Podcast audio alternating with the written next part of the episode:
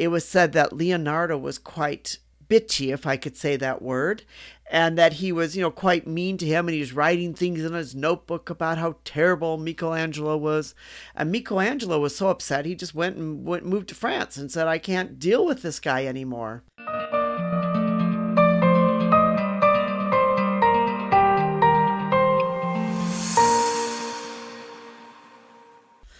Hi, this is Anita with 5 Minutes with Art. Today I want to tell you a little bit about two of my favorite artists, Michelangelo and Leonardo. And a question was asked Do they know each other? Yes, they knew each other. But not only did they know each other, they did not like each other. There was a huge rivalry between them. And it all started with the Palazzo Vecchio, which they were both each given a commission to paint on opposite sides of the council hall they were supposed to paint different battle scenes. Well, you can imagine.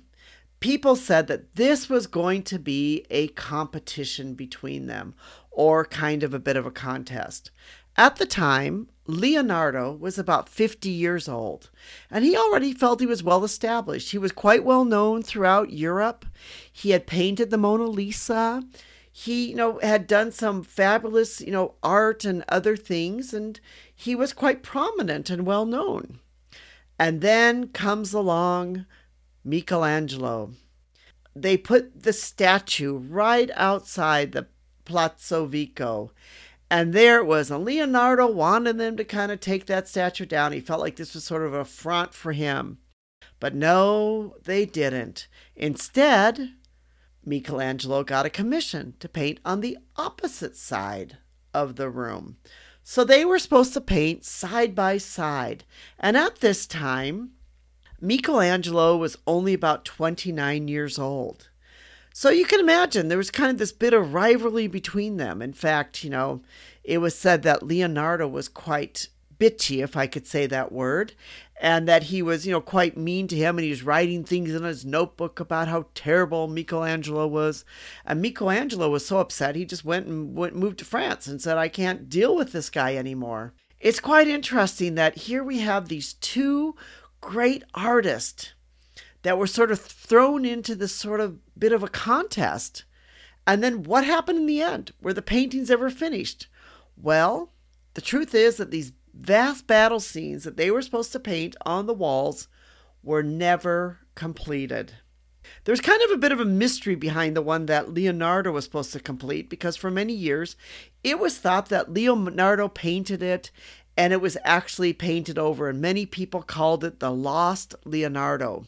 But the truth of the matter is that after someone had done some scanning of the walls, that they found that it had never been finished at all.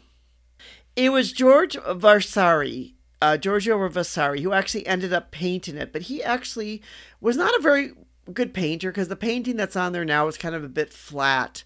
But he actually wrote a book called The Lives of the Most Excellent Painters, Sculptors, and Architects. And he published this book in 1569. And in there, he said this about Leonardo. He said, Truly marvelous and celestial was Leonardo, the son of Sir uh, Pietro di Vinci, and in learning and in the rudiments of letters, he would have made great providence if he had not been so variable and unstable. For he set himself to learn many things, and then, after having begun them, abandoned them. So, you know, Leonardo, you know, sort of had this reputation where he would start some things. He was a notoriously slow painter in that he would take a lot of time that you know sometimes he would come and work on a project for you know one day and then he wouldn't show up for days in a row and there you know sometimes the patrons were chasing him to get his money back because he just really you know felt like he maybe didn't need to be bothered. And then you have you know Michelangelo who just didn't paint it at all. They both have the sketches for these walls but neither of them finished these walls. And I kind of feel like the moral of this story was that they kind of did this contest between these two great artists, and they both just walked away and said, We're not doing it. So that's the story of the rivalry between Leonardo da Vinci and Michelangelo.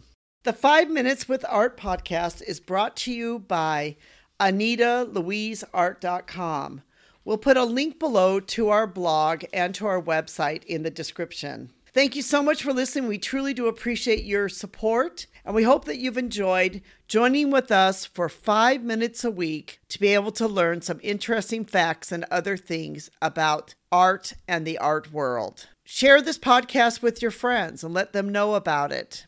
And we hope that you will also subscribe and become part of our community. Thank you again.